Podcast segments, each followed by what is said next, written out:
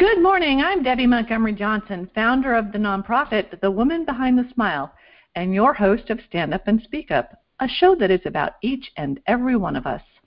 Many of us have something, something we're hiding, something we're ashamed of, something that through no fault of our own or through our own making we keep hidden, and that in turn keeps us hidden from each other and the world. Good people go through terrible situations. Wise people know when and how to let it go. Everything that happens to us helps us grow. And while it may be hard to see it right away, the most important thing to do is to change your perception about your circumstances. Regardless of what your personal experiences or traumas have been, this showcase series is designed to ignite the light in you, as well as providing safe harbor, education, personal growth, and resources so that no matter where you are in your journey, you'll have the courage to move on when you're ready. Stand Up and Speak Up features ordinary people who've been through extraordinary situations and struggles and found the courage to step out from behind their smiles and speak up about their experiences and the lessons gleaned from those experiences. Everybody heals at a different pace, and we recognize that. So come on in, have a listen, and enjoy the ride at your own speed. Good morning, everybody. It's a cold day in Florida, and makes me laugh because my guest is from Massachusetts, and her heat wave is what my cold wave is today. So it's just kind of funny because this morning at six o'clock, when I was my my husband was getting up and out, and I heard my sprinklers going on, and I'm thinking, it's cold in Florida. I wonder if I can make snow in my yard today. I was like, what an idiot, Deb. But you know, for one of those old Yankees, you want you want to see snow every now and then. I just thought, well, wouldn't that be funny if my sprinklers at 39 degrees outside would make snow? And it doesn't. But my dear friend and guest today, Victoria, has okay. Let me see this. Victoria.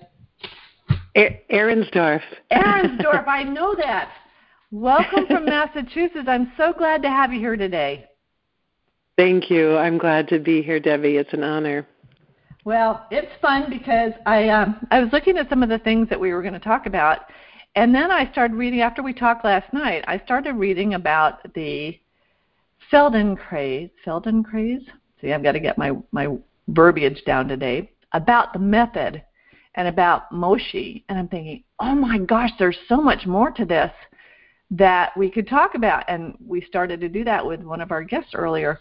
But before we jump into what your calling is today and what you do today, because I think it's really, really important, I'd like to go back a little bit because my show is about standing up and speaking up and trying to figure out who people are, where they came from, what kind of what some of their their past has been about, so that and what it has done to propel them to where they are today.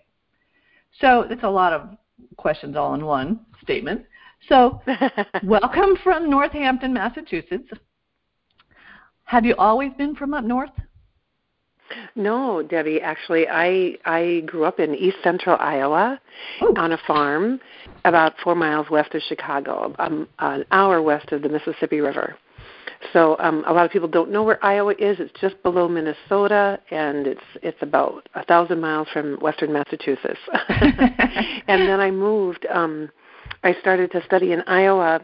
I worked for two years after high school. I didn't think I was smart enough to go to college, and money was tight, and I kind of had been uh, a bit of a pistol in high school, so I didn't want to waste money in college if I didn't know what I wanted to do. So I worked for two years, and then and then I realized that I really did want to go to college, and started and worked started in a really interesting program called University Year for Action, which is connected to the Peace Corps and Vista. And we were the first of a three-year pilot program, and I kind of think that that may have been the only three years of that program. Uh, so there would be a different group in each year. So it was at the local community college, and we were introduced to all different kinds of disabilities, and people would come to speak with us and teach us uh, over the first two weeks. After we did actually some really cool human potential things, and I. Um, well, I, I found out last night I have something in common with Cicely Tyson. That someone asked her, "Are you a model?" and she went in to uh, explore being a model. And then someone else asked if she was an actor, and she decided to go go in that direction without any formal training. So um, I, when we were being introduced to the different disabilities, a man asked if someone was speaking about sign language and deafness and hard of people who are hard of hearing, and he, uh, I volunteered to come up, and he said, "How would you sign house?" And I made, you know, a gesture, and he said, "You would be really good at sign language." and that was my path for the next 15 years or so, 10 years, I'm not sure exactly how long, with it, including the time of learning. And so then I moved to Western Maryland College, and the, the um, declared my own major, which had never been done at that college. It's now McDaniel College, actually 30 miles northwest of Baltimore. 50 miles straight north of DC. The connection to DC was important because I ended up at Gallaudet College too. Mm-hmm. So I designed my major in sociolinguistics and American Sign Language Communication and got my bachelor's degree from uh, McDaniel, what's now McDaniel College, and uh, spent a whole semester at Gallaudet and another four months of working in the linguistic research lab. So I was just about to uh, go in the direction of getting my doctorate in sociolinguistics and, and sign language at Georgetown University when a professor from my undergrad school. I was a senior and I couldn't walk very well. I was crawling to bed often at night and like kind of bumping down the stairs or bumping up the stairs on my on my bandoon on my bottom and um uh because I had so much pain in my knees. And I had had Lyme for a year at that point, but I wouldn't know it until 2009. That was 1978. Or, well, I got the Lyme in 1977.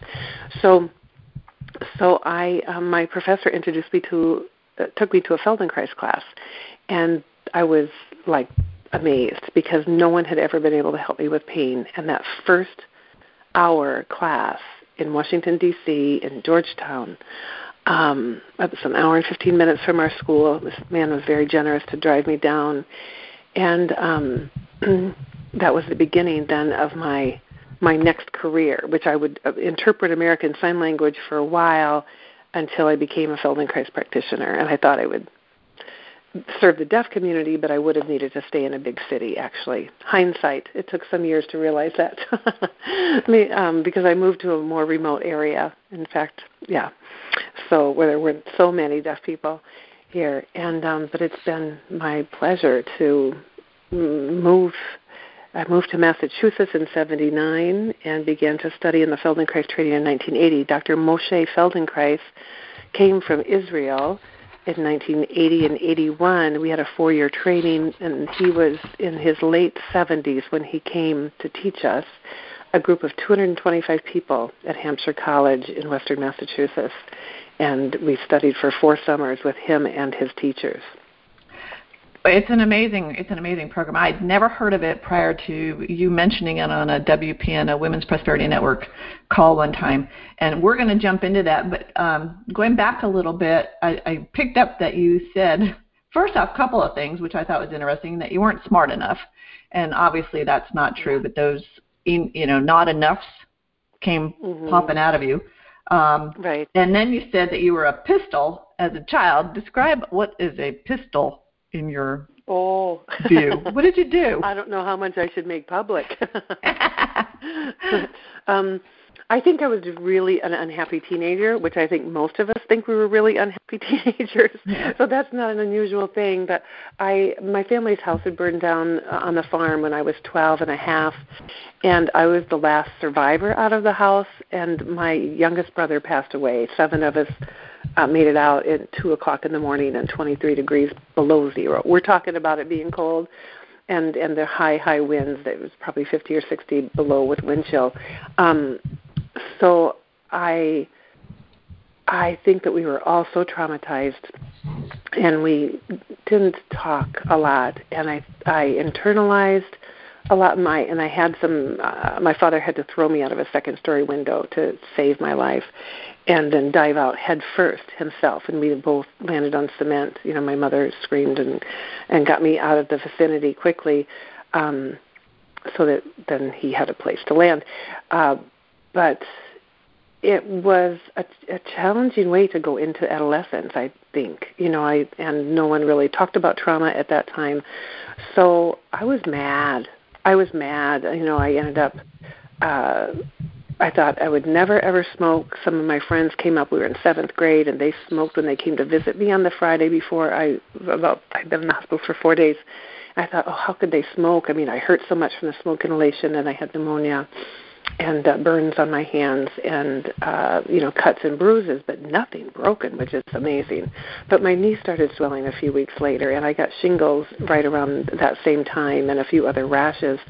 So i was challenged with a lot of physical things and um by the time i was 16 i had intense hip and low back hip pain that went quickly into low back pain and doctors just couldn't uh said that they thought I would grow out of it at 25 or they didn't know what it was. Some years later I had a muscle biopsy. They figured it must be a muscle disease.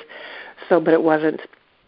So um so in high school I just I was a you know baton twirler because that was the closest thing I could do to dancing and I was a cheerleader for a, a short time I think only and then I had to stop those things because of the pain but but I did love moving and I actually interestingly twirled fire baton.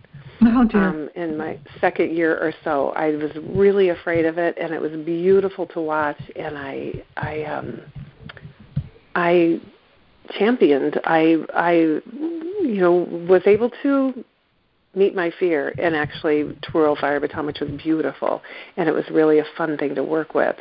Um, but I also was drinking and doing some drugs, and um, I was done with drinking and drugs by the time I was 18. But I was a pistol in high school.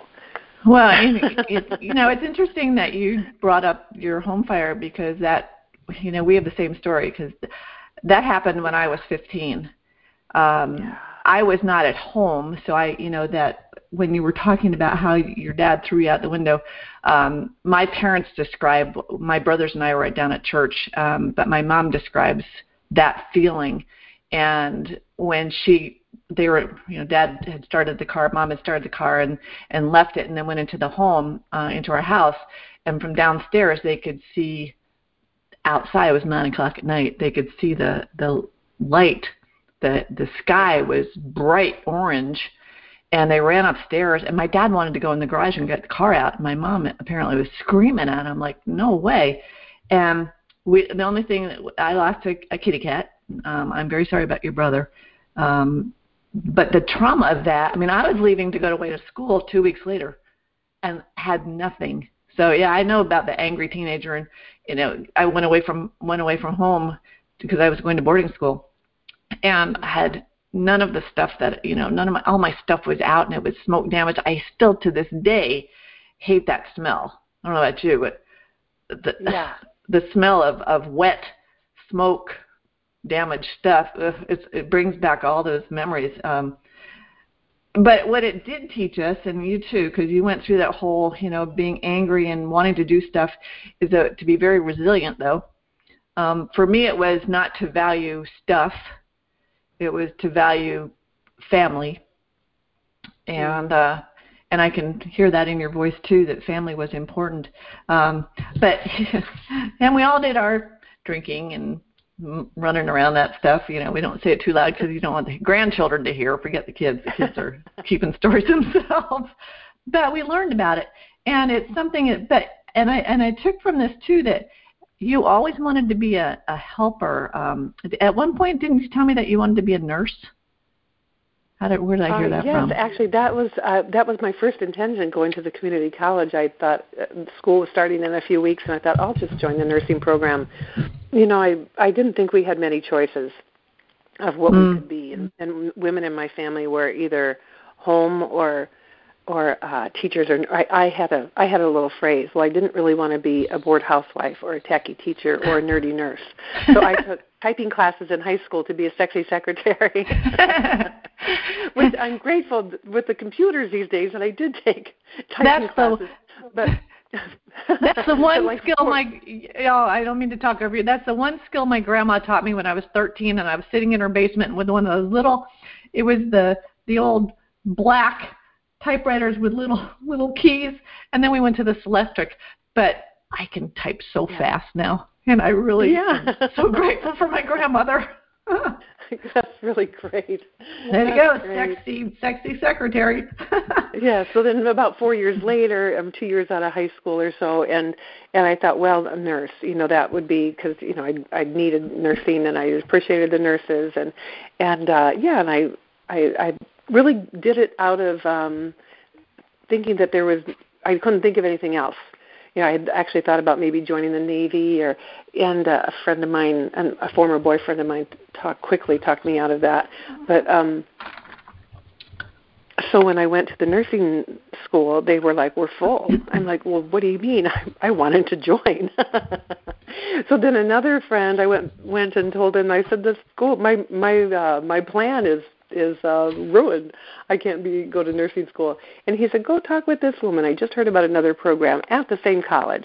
And so that's how I got into the University Year for Action. There were 17 of us in that program, and it was a really, really a great thing because we were paid $108 a month. By the way, we were paid um, to learn to bring uh, support the dis- community of people with disabilities and bring them kind of out of the closet in a sense and bring them into the community physically and also create a newsletter to help connect people. And then we each had our own individual project, and mine was American learning American Sign Language, very, very beginning stages of learning American Sign Language. It's a complex, beautiful language, and um, and then I and one of my closest friends, or my I would say my closest friend in the program, who now is my sister-in-law, she and I made a video, um, and this is my project that she helped me with with puppets, and at times with puppets, and at times just with our sitting talking to each other with our very rudimentary sign language to introduce the idea of American Sign Language and deafness to kindergarten through second graders. Hmm. Well, it's an amazing skill and in today's world, uh, there there's a sign language. There's a what do you call them? Signers. Um, they're everywhere in every broadcast, in every news report. There's someone oh, doing yes, sign language, which is I, I, think yes. interpreters. Interpreters. I think mm-hmm. having a mm-hmm. senior moment. Yeah, the interpreters. It's it's an amazing skill, um, and I love. It, we've got some of the children at church that you know when they when they sing, they'll sign and and they've taught the other children how to do that. And i think that's really great because that's one less difference. You know if you learn how to do something then you're not different from the other person. And and that's i find so important. We're going to dive in because i know a lot of people are wondering you know when i put the um the introduction or the announcement out about about you being my guest today uh, it was live in your best body and how can we walk with more freedom and ease and what does our posture say? And, and as i'm reading that i'm bending over my desk um, which i think we do. You know we just normally just kind of slump over our our desk which doesn't make you feel any better. So kind of walk me through um, those of us that are sitting at our desks and, and you know entrepreneurs but entrepreneurs at home not getting out anymore um, how how do we better what do we do to better feel better basically what do we do to feel better and then we're going to get into the whole process of Feldenkrais. Well, Moshe Feldenkrais developed these beautiful movement sequences, and which are fantastic in and of themselves. There's two aspects to the Feldenkrais work. We we teach group classes, um, or now I teach single people on Zoom um, all over the country, and I also do some hands on the other aspect. That's called awareness through movement. The other aspect of the, the hands on work is called functional integration, and we work on a low table about the height of a chair. Looks like a massage table, but it's the height of a chair and wider and not so padded, so people can actually feel themselves. Um, so, and when we're at the desk, in the old days, we used to say that that being in cars and vacuuming were kind of the two two of the hardest things that everybody did just about on the body. And now without any doubt the computer has taken that you know way over. The computer is so hard on us and being at the desk and things. And you know of course just getting up and moving is helpful. But then if we know how to sit at the desk and not in the correct way but just in, in a way that's more um, functional that we can be less hard on our bodies and we can begin to detect small differences in what it is that, and know what it is that we're doing. And when we know what it is that we're doing, we can do more what we want. You know, like how, where are my legs? Where are my feet in relation to my knees and my pelvis and my knees in relationship to my pelvis? And um and do my knees hurt right now? And if I sit sit up a little bit more with my heels below the knees and my knees wide apart, my feet at the same width apart, and then my pelvis can be more. And some, it often is also really useful to sit forward in our chair or in a soft couch. I mean, sometimes we just want to sit on a soft couch and lean back and watch a movie or read a book, and that's fine as long as we're supported in kind of an even way, and and just everything is, if your back is rounded and and everything is more kind of integrated still. But if you're sitting up and we're rounded, have a rounded back, that's really hard on our neck, really hard on our back, and can be hard on our hips and our knees. Um, so we want to find a way that we can we can uh, be with our pelvis more perpendicular. And in this country, we're not even very aware of our pelvis. You know, kind of uh, hula hoops and, and Elvis Presley. Then we saw pelvises, or with Latin dancing, and there's more and more Latin dancing. So then, you know, we're learning to move our pelvis, but um, to gain more mastery of our whole body and find how our ribs can be moving so much more and rather maybe even the idea of rather than a rib cage that we have a rib basket that's softer and much more mobile. And you can imagine that if we we're living inside of a stiff rib cage which most of us do and at 23 when I got to Feldenkrais my ribs I was like my whole body was kind of like a block of of cement or block of wood. It was just really pretty immobile. and so it was kind of no wonder I had so much pain. But um uh, and that was a gradual undoing of all of that and and uh and I may also have a connective tissue disorder or syndrome that complicates things but but um when we're sitting at the desk we can sit in ways that really help us feel well rather than the opposite. You know and uh and by the way when we're at the computer and our eyes are on the computer our whole cranial sacral system gets locked down. So the the cerebral spine cerebral spinal fluid that's moving around the spine and around the brain or up and down the spine and around the brain that gets kind of locked. And so it's really good to move our eyes and head more really good to again move our whole body more well, as you're as you're saying all these things, I'm sitting here. Okay, I'm undoing my ankles or my you know my knees were were crossed initially. Now I'm sitting there. I'm sitting up. It's a little bit straighter. I do have a pillow back behind my lower back because I grew really nice. fast when I was a kid, and my back is my lower back has always been weaker than anything else. Um, so I have that there, which kind of throws my my shoulders forward and i guess you got that's when you got to what my daughter would say mom put the girls back you know put your put your shoulders back. Um, but it does make a difference sitting in the front of your chair versus the back or leaning over because i mean i've got dual screens here and i'm at the desk a, a lot during the day. I do get up and move but at the end of the day you know you're exhausted from sitting down which was it someone said that sitting is the new cancer or sitting is whatever it is because the all of smoking, us are doing the new it. smoking, I think. The new smoking. Yeah. yeah sorry. it's true.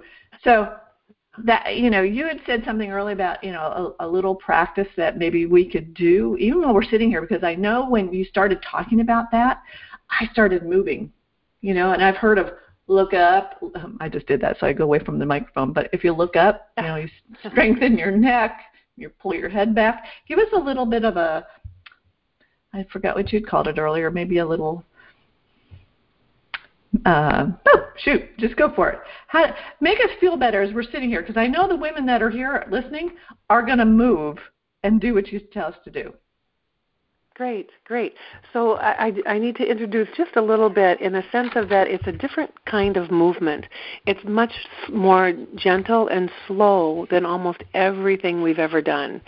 So we can, when we slow down our movement, then we can um, I want to say deepen our awareness. I want to say heighten our awareness, and both are true. So we're increasing our awareness, we're activating our awareness, and we're learning to be curious. Like, what is it like if I move like this, and what is it like if I move like this? So um, uh, it's and when I can't see everybody, I'm just going to say go more slowly and go more slowly still. but yet it has to have enough of a speed that it's not so uh, stilted either. So that's that's for each of us to find. And the more movement sequences we do, the more we develop and refine this ability. So so if um, anyone wants to stand up, you're welcome to stand up, or if you want to sit forward on that the first three inches of your chair. A hard chair is ideal. I'm sitting on the very front of the couch. I, Debbie, I also was sitting back. I had my knees crossed, and my knee was not feeling well. One of my knees, and um, and now that I'm forward, my knees feel neutral. Mm-hmm. Uh, and my mother at one point said, "You know, if I just sit the way you tell me, my knees don't hurt at all." and she had long-standing uh, health issues as well. So, um, so come forward, and then just see if you can find a way to sit tall without sitting straight or without sitting correctly. So we're just going to sit upright and just take a moment and kind of scan how does that feel or we're standing tall but again, not holding ourselves in any kind of our ideas of correct posture. And Moshe Feldenkrais many, many times said to correct is incorrect. So when I'm throwing my shoulders back, that's actually making my back feel funky. So right. I want to just relax right. the shoulders. Yeah, beautiful. I'm so glad you brought that up, Debbie. I'm so glad you brought that up. Yeah, just relax the shoulders. When I got to Feldenkrais, I was holding my shoulders back, and you know that was like 1978 when I came to Feldenkrais, and we a lot of us were you know braless at that point, and I, I thought I can just hold my shoulders back. I can hold my girls. I don't need a bra. I don't need a bra. And I was small, so it, that actually was okay. But um, but I was squeezing my shoulder blades together in the back, and and just stiff. I was so stiff everywhere. And learning to allow my shoulders to come forward, I felt like a like an ape or a monkey that my fingers were just going to be dragging on the floor. you know, it felt so foreign. Um and uh and I stood also with my very hyperextended. My legs were bent bent backwards more than you can even imagine. Um so now when I stand, you know, my whole body is more over my feet. My shoulders aren't behind my feet. My my knees aren't behind my feet. My pelvis isn't forward. So all those different things, and and we can't. And that brings up something too. We can't always, we can't know exactly what it is that we're doing in the sense of like what muscle am I using? What you know, what should I be what should I be doing here? So again, we're just looking for more natural movement and Moshe is talking about returning each human being to their own natural dignity. So as you stand or sit, just bring up your right arm, but if it's not comfortable to bring up your right arm, bring up your left arm and just transfer my directions to the other side. So bring up your right arm easily, letting your uh, arm be forward, you know, pointing to the wall directly in front of you. It's easier if you square yourself off in the room. And then let your hand drop a little bit. And now bring your arm back down because it might already be tired. And then slowly bring your arm back up and see if you can do it even easier this time. And then start to take your arm to the right and back. So you just go a little bit to the right, whether it's six inches or 12 inches and come back to the middle and again bring your arm down. And notice are you holding your breath or are you breathing? So a goal is to find ways to movement to move that do not interrupt our natural rhythm of breathing. And bring your arm up again and this time take your arm a little bit to the right and just see how notice how easy the movement is in the beginning. Come back to the middle and bring your arm down And again, bring your arm up and notice how easy that first part of the movement is and try to feel where it becomes less easy and stop there. And notice where your hand, your soft hand, notice where your soft hand is pointing and come back to the middle and come down. So again, bring your arm up and take your arm to that place where it just starts to get a little harder and maybe even come uh, reverse in a little bit and look again where your arm is pointing or your hand and come back to the middle and bring your arm down to pause and have a rest for a moment. And try to stay with the same side if you can. You can also always do everything in your imagination. Bring your arm up, one, up again one more time and look at your hand as you move. And just notice do you go a little bit past that place that you first were going? Maybe you were already looking at your hand. And then bring come back to the middle and let your arm come down to the side. And let yourself breathe. And if you want, you can even, uh, when you raise your hand again now, and start to turn as you exhale, looking, watching your hand and just notice where you go. You might go the same amount or a little further. Come back to the center. So in Feldenkrais, we're pretty much always in movement. So we're not holding a movement like in yoga or Tai Chi. Well, Tai Chi is more moving. Um, in Feldenkrais, by the way, we're often lying down on the floor. Sometimes we're sitting, sometimes we're standing, and the majority of the lessons, probably 85 or 90 percent of them are lying down on the floor. So we're not using our anti gravity muscles so habitually, and then we can find more free ways to move. Now, this time, as you take your arm to the right, turn your head to the left. And do that a few times, resting anytime you want. So, bringing your arm up, turning your head to the left, and your arm to the right and bringing your head and arm back to the middle at the same time. I'm resting almost in between each movement, but you don't necessarily need to.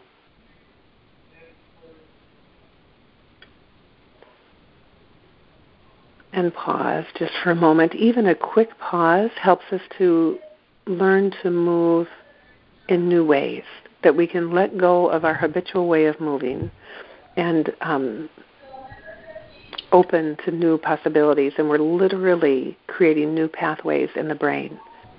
So firing new neurons, bringing your arm up easily again.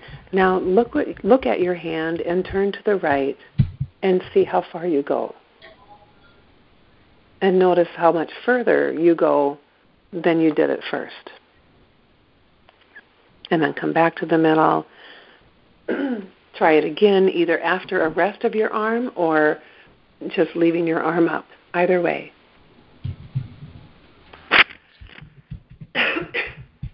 Excuse me. Did you go further, Debbie? Yeah, it's very simple movements.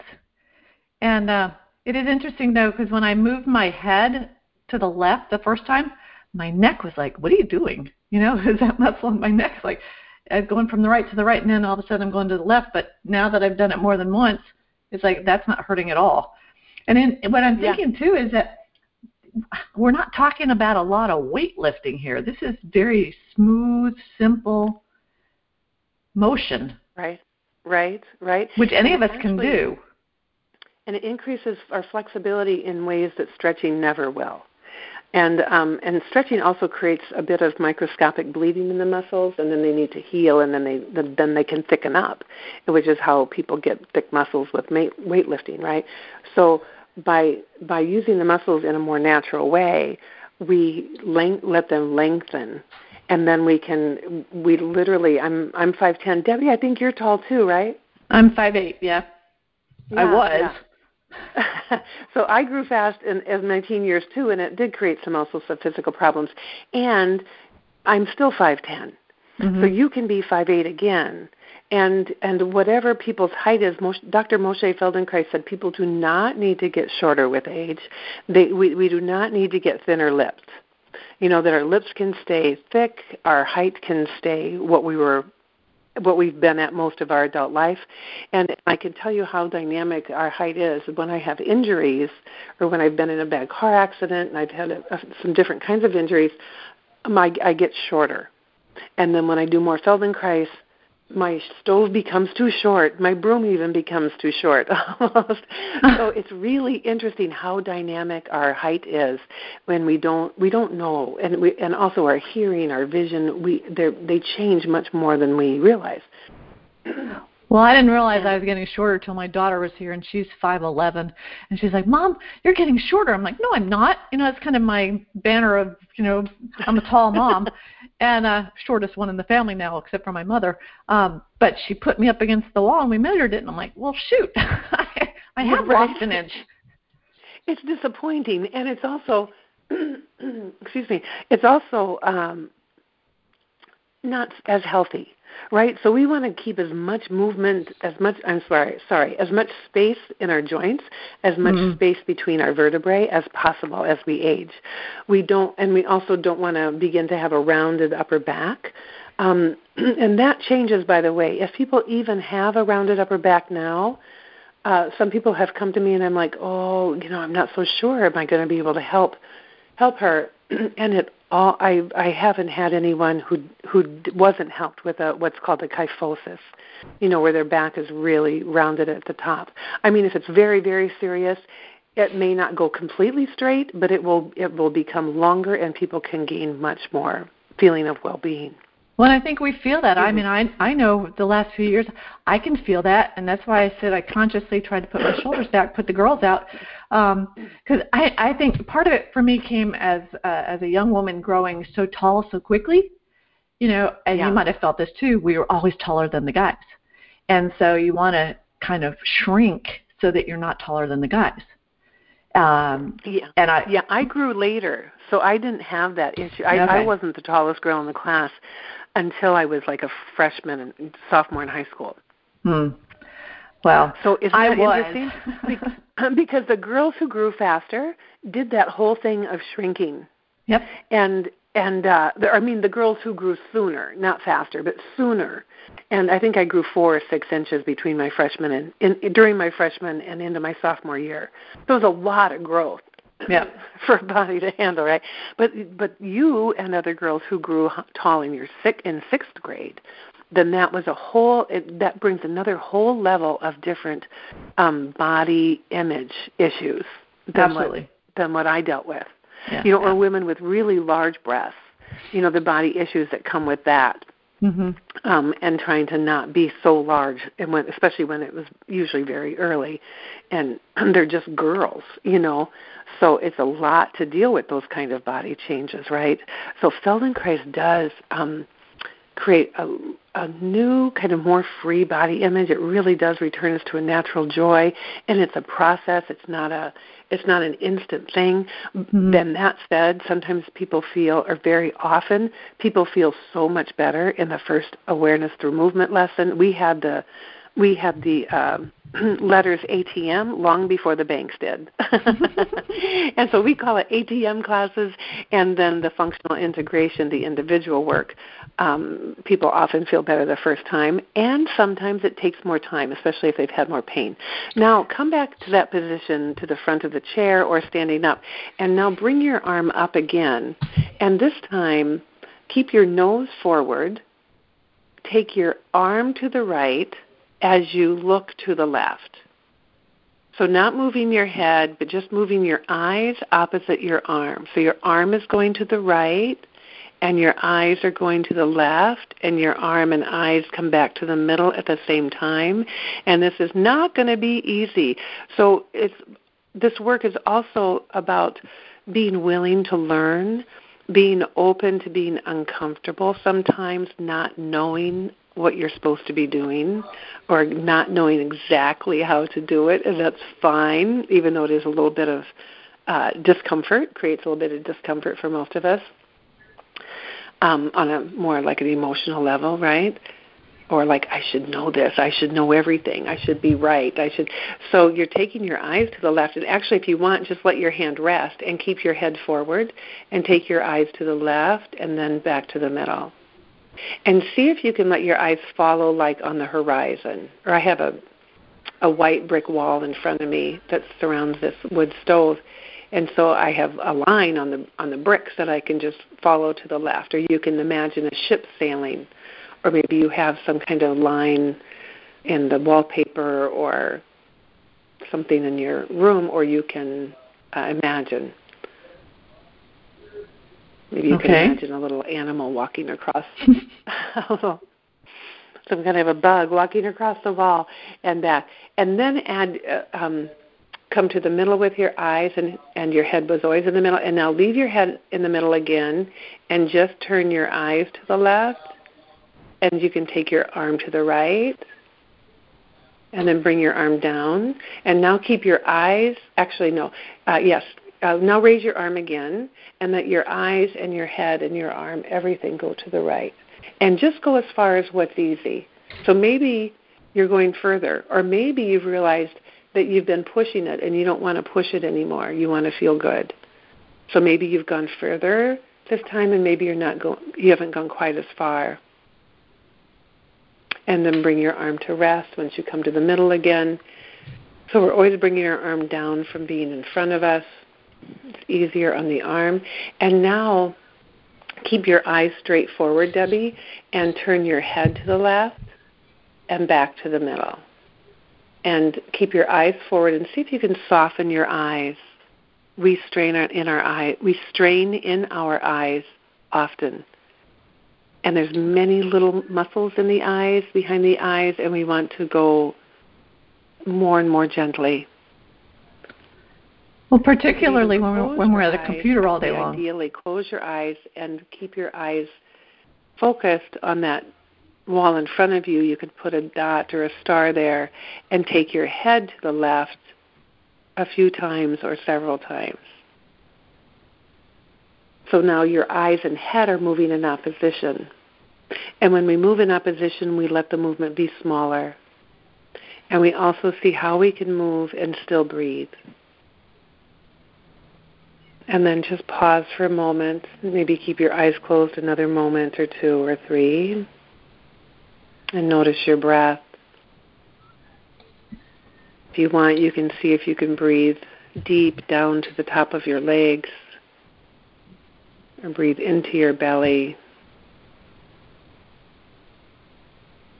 There's Moshe felt like there was no correct way of breathing. Many people are teaching breathing correct ways of breathing, and he felt that if we just kept exploring our breathing, we have many breath explorations.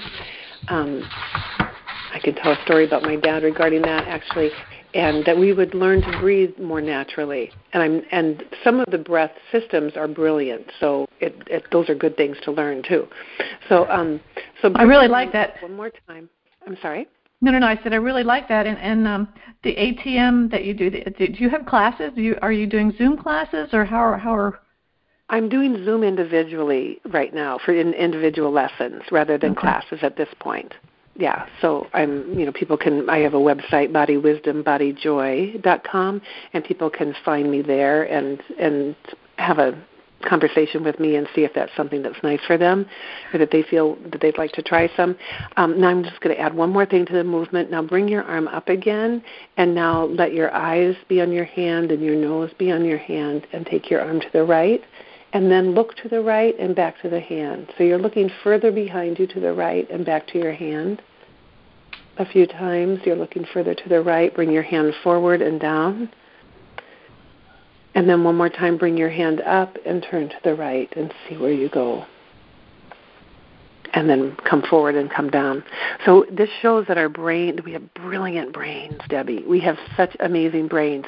And Moshe Feldenkrais was talking about neuroplasticity before the word even existed. He said we can continue to change our brains no matter how old we are. And he said, in fact, older people, which I am now, mm-hmm. I'm 66, but I mean, I'm, you know, I'm I I may get even older if I have the honor and the blessing of that. But um I was 23 again as I when I started to study Feldenkrais, and I would be in a wheelchair and I would be in so much more pain if I hadn't done this work. Mm-hmm. And and I still have some challenges from time to time. I have a big challenge right now from having the coronavirus 10 months ago, mm-hmm. and my my knee kind of imploded it's finally getting a good bit better, but it's been a long ten and a half months, and um, uh, so I can always go back to Feldenkrais. I can always go back, and I have these resources. I mean, I also am doing some other work with an acupuncturist and a cranial sacral therapist. So, so it's so important that people know that they have choices to feel better. That well, that's it. And you you actually um, directed me to a Smithsonian Magazine article of uh, it's actually volume 11, number 10, January 1981, called "Teaching the Brain How to or Teaching the Body How to Program the Brain." Is Moshe's miracle, and I was reading about Moshe Feldenkrais, and he worked a lot, I think, and you've done this too, working with children with cerebral palsy. Yes, yes. And I think that's terrific. Um, and and I loved how he put it too that no one's a patient, everybody's a pupil. He's teaching lessons. He wants to be a teacher. Um, and let me just really quickly read the story. Um, I, again, I want you guys to go to the Smithsonian Magazine and just read about this. But this little boy was at uh, entered into a training with, I guess Moshe was up in Toronto, and as he approached, he Feldenkrais points out how the boy's knees rub together. They've been spastically locked into position for years. The doctor wanted to cut his abductor muscles, says Feldenkrais in an accent that's part Russian, part British, part Hebrew. Um, but he said the boy stops expectantly in front of Feldenkrais, who is sitting on a stool in front of the, the sitting on a stool at the foot of the cot. He tells the boy to take off his shoes. He goes, "Notice that his heels do not touch the floor." And he goes on and has the little boy lay down, and he starts to just um, check with his breathing, make sure that he's breathing. Because I know when you were having us do the, some of those little motions, I was holding my breath. like that's not good. right. We all, we do. We, we do. do. It's so natural. Yeah. Yeah. So then Moshe's hands move slowly down the boy's distorted body as he's talking. He works silently for a while on the feet and the legs in a listening attitude, occasionally nodding or grunting. The little boy is listening to him.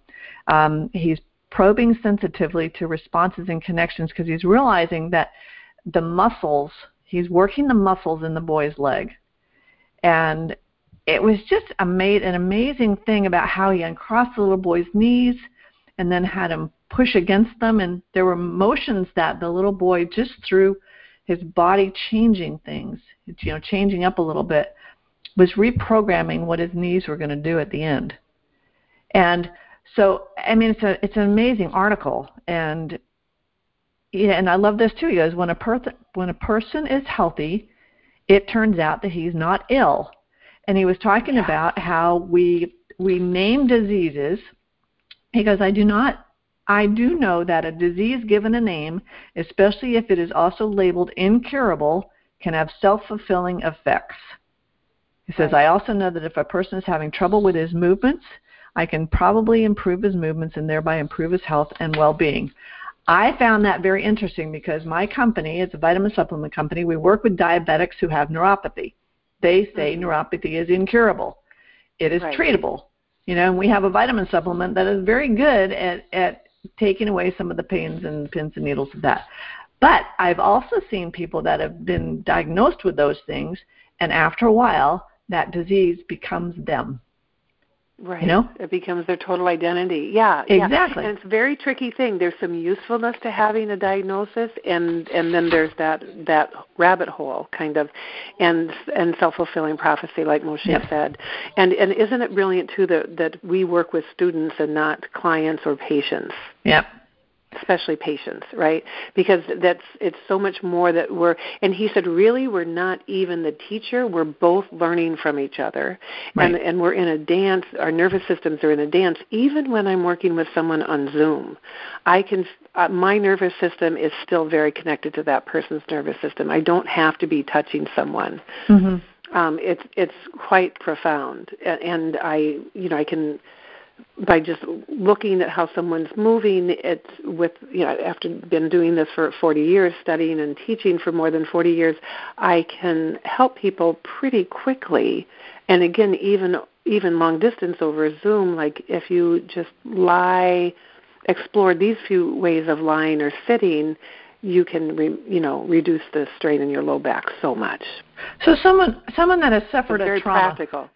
Say I'm in, sorry? in, someone that has suffered trauma, uh, it's in the in the um, in my audience it's SCARS, which is the Society of Citizens Against Relationship Scams, people that have been scammed, uh, taken advantage of, let's say in a, in a relationship, um, and they've lost things financially, emotionally, spiritually, and they are just, as I used to say, hiding under a rock. You know, we put throw up that mask and we hide behind the smile. Um, how would this kind of a practice help us to move forward? You know, to get out of that rabbit hole and, and to try to move on with your life. Are there some simple techniques that maybe you could just in the next couple of minutes give us that will have us maybe lying down and, and you know, people don't, you know, we hear meditation, we hear all these different things, and someone's like, oh, those are too woo woo. But I mean, I felt some differences here when I was just doing those slow motions, and I could hear yeah, a couple yeah. of bones crack in my neck. But give us a few quick tips on what might be the first step to helping us move forward. And I will say that I very often work with women who are survivors of sexual abuse, whether it was as adults or as mostly it is that it happens that they were sexually abused as children. Mm-hmm. Um, and by by having more comfort in our body and being touched in a way that's so respectful and so meaning meaningful in a way of um, of that we women are able to release old and and men too of course are able to release the trauma. And um, usually people are already in psychotherapy. So when people or maybe they're doing something called somatic experiencing and when you combine feldenkrais with somatic experiencing or feldenkrais with really sophisticated excuse me psychotherapy then then we get to create a whole new body image. We get to create a new story. Like oh i can feel good in my body. I, can feel good in my body. They maybe hadn't. For one woman i've worked with she has a her and she was out of school for I can't remember it was I think 4 or 5 months when she was pretty tiny because um her pelvis was either broken or hip dislocated. And she, for the rest of her life, until she came to me in her late 50s, she had to uh, push down with her left hand whenever she sat so that she didn't sit so much on the left um, side of her pelvis, on her left hip. And so that created all these other problems you can imagine. If you always are, you know, if people listening can do that, sit with your left hand pushing down on the chair and your right side of your pelvis pressing more into the chair and feel what's happening in your neck and your head, in your face, in your chest and your back, in your legs. So by beginning helping her begin to have more equal um, uh, we, what Feldenkrais is doing is it's helping, we call it neurological diplomacy. So it's helping the movement equal out throughout the whole body. So there's not mm-hmm. one area of the body that's more stressed. There's like there's, so in a way she was holding, she wasn't physically holding a fist, but Moshe used to say if you hold a fist, you can't have the rest of your body be soft. So mm-hmm. in a way, she was there was so much action that she could never really rest and just be her. You know, I've just been working with a woman who felt she was very disassociated, and and and with a series of lessons, she was so grateful just to feel better and to feel more herself and to feel um, something new that she had not experienced. So for every person, it's very, very different, and um, and the lessons are it's not a cookie cutter recipe kind of way, and this is why a lot of physical therapists come to train in the Feldenkrais trainings in the four year trainings because they learn if they're open to learning something new they see that it's so much more gentle and so much more effective mm-hmm. than the kind of training that they traditionally have well, I'm just thinking you said physically if you hold a fist, but holding a grudge or holding anger inside of you, that's basically the same thing. It's it's that tension and and you know and and for me, you know, getting through the scam and whatever, the the first thing you have to do is is forgive and to let go. And that's very difficult for a lot of folks to do. Um, it is, Debbie. That's beautiful. That's that's beautiful so a more metaphysical fist. And and you mentioned meditation, and I, I've meditated since I'm since I came to the East Coast. When I was 22, I learned transcendental meditation, which I think is one of the best ways to learn to meditate. Uh, I, and I can't explain why, but it's and then I've I've I evolved into um like a Japanese Zen meditation and some Buddhist, but I have then landed on something that surprised me. I always thought I would be more Japanese Zen, but um I have an I have some Indian meditation teachers mm-hmm. from India and um but Moshe used to say you don't need to learn to meditate if you do the Feldenkrais method if you do awareness through movement. Be- he said because when you're moving, you cannot think of your bills. You can't think of anything else. True. And he had a very good point, and it does take you into a deep way. And for a lot of people, it's not easy to sit to meditate. Now, I still meditate, and in fact, I've had an interruption to my meditation with a with a brain injury um, three and a half years ago. So for me, it's just so fantastic to get back to meditation, and so helpful on every level physical emotional mental spiritual. And and um and when i lay down and do a feldenkrais sequence i feel an incredible joy and incredible incredibly nourished in all of those ways as well. So it, we could call it instead of awareness through movement we could call it meditation through movement. Mm. well for those um, that think meditation's too woo woo awareness through movement is great. The ATM is great. Um, for me, you know, I find my joy is through walking. You know, walking with my husband or swimming. It's that athletic part. And um, and I did notice too that it was interesting that this has been embraced by athletes, by musicians, by therapists, by all sorts of different people. Um, it, it's just an, it, it's you've enlightened me and i'm really grateful. And what we were talking about before we started the show too is that many of us are in that sandwich generation. I used to call it we're the fluff in the uh in the cookie. Mm. um you know when we've got our parents who are in their 80s and 90s who would really benefit from this kind of work too because it's not too strenuous but it would work their body and their minds. So i would really like you know for us to get together and and maybe work work through WPN and some of our, our friends that are um, of our age that have parents that are around try to work something out so that we can be the conduit to our parents to go in and say let's just try this. I mean my dad needs work on his balance and on his if he had a little neuro- neurological issue uh, you know before christmas i can hear it in his voice a little bit. You know it wasn't a stroke uh-huh. but it, there was something different. And but i think yeah. by the body programming because he's a very physical person he really loved being an athlete. Drives him crazy he can't play golf anymore um, but they need to be able to move somehow to to spark that brain again. So thank you so much for for bringing this to us and making us aware. Again, how can people get a hold of you? Um, uh, bodywisdom, bodyjoy.com, and that links to a few other sites of mine, bodywisdom, bodyjoy.com, and my phone number is right there. People are welcome to call me. Um, and uh, or, or leave contact information. And I just want to say one more thing: is that this work, more than anything I've, I've explored, and I've explored many different modalities, helps us to age better. Mm. No matter what age we are right now, if we start now, we will age better. And if we start now and we're 90, it's going to help us. If we start now and we're 50, it's going to help us. If we start now and working with a woman who's 33 years old, and she's going to have a much better future because she's doing Feldenkrais now. And it's perfect, and it, it then it just expands into everything that we've been talking about through our finances and our everything that we're doing, you know, preparation for our security in, in the future because we are going to live longer and we just want to be living longer better and feeling better. I mean, I'm amazed right, when right. when I look at my dad who's 91, I judge everybody by my dad. And I'm thinking, well, gosh, dad's not that much older than I am. Well, he is. He's like 30 years older. But um you never know it. You know, I'm like, I want to be like my dad. I want to be like my mom and all the old ladies, quote unquote, that I go swimming with because they're 20 years older than I am. I want to be like them. And right, we've got to right. start at 30, 40, 50, 60 and not not wait um because right.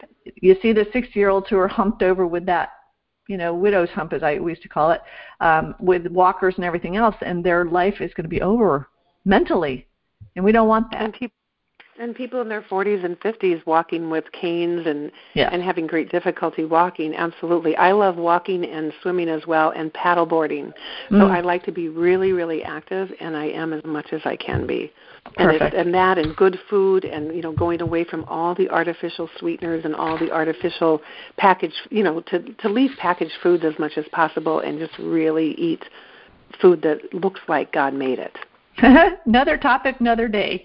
That's perfect. so, Victoria, thank you so much for being with me today and with being with our guests. This is going to go out. It's it's a really amazing thing. Again, folks, if you want to read more, go to the Google it. Google Feldenkrais. F E L D E N K R A I S. And uh, check out bodywisdombodyjoy.com and all that Victoria is doing. Thank you so much, Victoria, for being with us as our guest again today. And thanks everybody for listening to Stand Up and Speak Up. We are dedicated oh, to you. We are dedicating uh, dedicated to encouraging you to remove the mask of embarrassment and to being your best self. And we didn't talk much about the Society of Citizens Against Relationship Scams or SCARS today, but if you are a victim of a scam or cybercrime, please visit againstscams.org for assistance and guidance about options and recovery. SCARS is an incorporated nonprofit crime assistance organization in Miami, and I'm on the board of directors and support it with all my heart. Again, this episode is sponsored by BenfoComplete.com, a vitamin supplement company that supports happy and healthy hands and feet with those with neuropathy. If you or anyone you know struggles with the pins and needles and numbness in their hands and feet, check out our benfotiamine products at benfocomplete.com and use the special code STANDUP for a 5% discount on your purchase. Please go to my website, The Woman Behind the Smile. This is February. This is Love Month. This Scam Month. Be careful. Mm-hmm. I've been able to do a lot of podcasts recently. They are on there now and something's coming out on Oxygen TV. I just want you to beware and be aware that there are scammers out there and we don't want you to be taken. So everybody stand up and speak up. Have a great day today. Victoria, thank you. Thank you all my, my guests.